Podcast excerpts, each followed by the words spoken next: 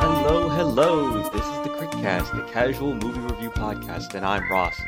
Here at the Critcast, we like to think that movies can be both art and entertainment. This time, we find ourselves looking at a movie that again demonstrates just how important it is for a movie to have a little bit of both in DC's latest attempt at their extended universe, Wonder Woman. First off, it's a great attempt. Wonder Woman is a good movie, and no one is more shockingly pleased to say that than me. DC hasn't had a great run of movies so far, at least in terms of critical reception, so it's wonderful to see an entry that is unambiguously good and worthy of praise. Although, I will admit that it's kind of an insult to say that Wonder Woman is the best DC movie so far because that kinda implies that it's a low bar to clear.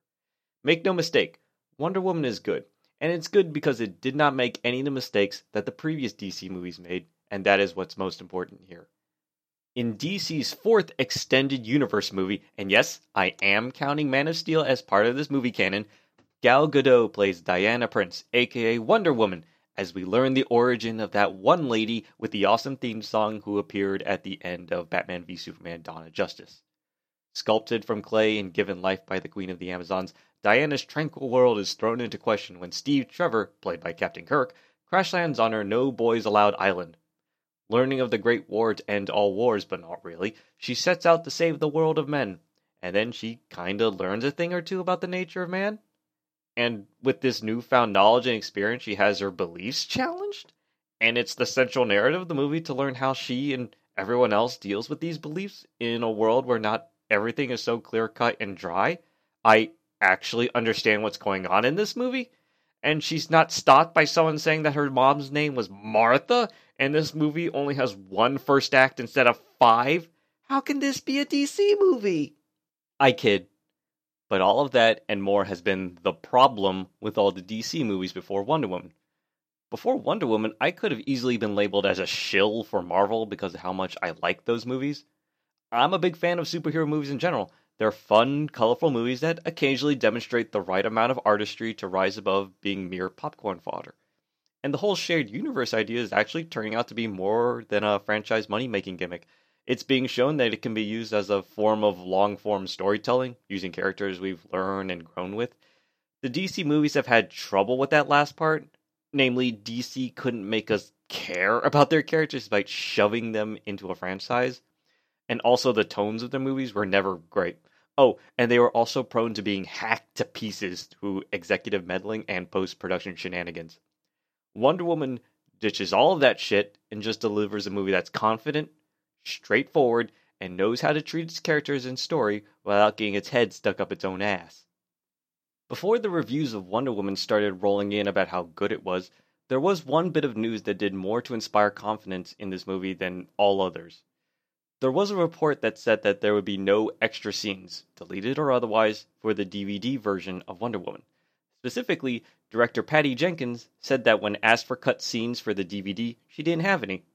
That means everything she wanted on screen is there, and it's implied that it's all exactly how she thinks it should be. This was great news to me because that implied that her directorial vision for Wonder Woman made it through the production almost entirely intact. It meant that no one was fucking around with the movie to make it pleasing to test audiences or because some executive board wanted the movie to resemble another popular movie. It meant that she wasn't holding anything back just to boost DVD sales. Yes, Wonder Woman is a big studio tentpole, but some amount of artistry was making through to the final product, and perhaps that was the driving force behind the whole thing.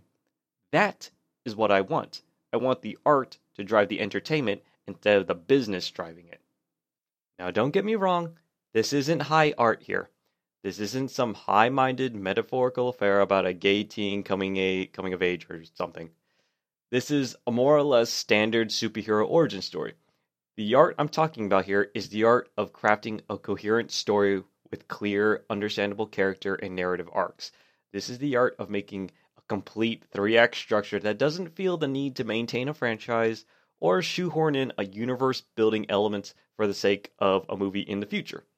This is the art of understanding what tone a movie should carry and how not to make moments that contradict it.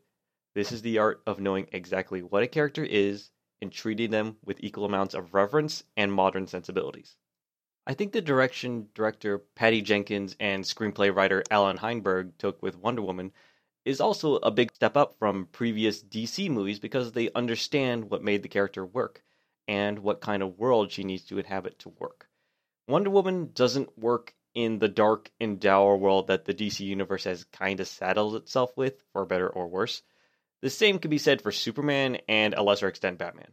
Wonder Woman is a comic book character who, like Superman, is supposed to be aspirational, not realistic. She's more than human, and while she can be put through human trials and tribulations, she's at her best when she rises above it. The movie doesn't feel the need to burden her character with undue emotional weight for the sake of realism, but that doesn't mean she's not challenged or conflicted. In Wonder Woman, everything is a little on the cartoon side, and that's okay. That's the kind of tone these movies needed. Wonder Woman is allowed to be a bit of a naive goof as an Amazon in the real world, then she's allowed to be a cool superhero in the action bits. In the beginning, she's all save the day and defeat all the bad guys, but in the end, not so much. I think it's in these multiple moments of seeing the different sides of Wonder Woman and how she grows that we better understand her and better accept where she ends up in the end. It doesn't matter that it's not all serious and realistic, it just matters that we understand the character, what they're doing, and why. Better yet, we understand it and empathize with it on a more basic and emotional level. When the movie asks for us to care about what happens to Wonder Woman or what decisions she makes, we, we care. When a big old action or fight set piece breaks out, we care, and that's all that's really necessary.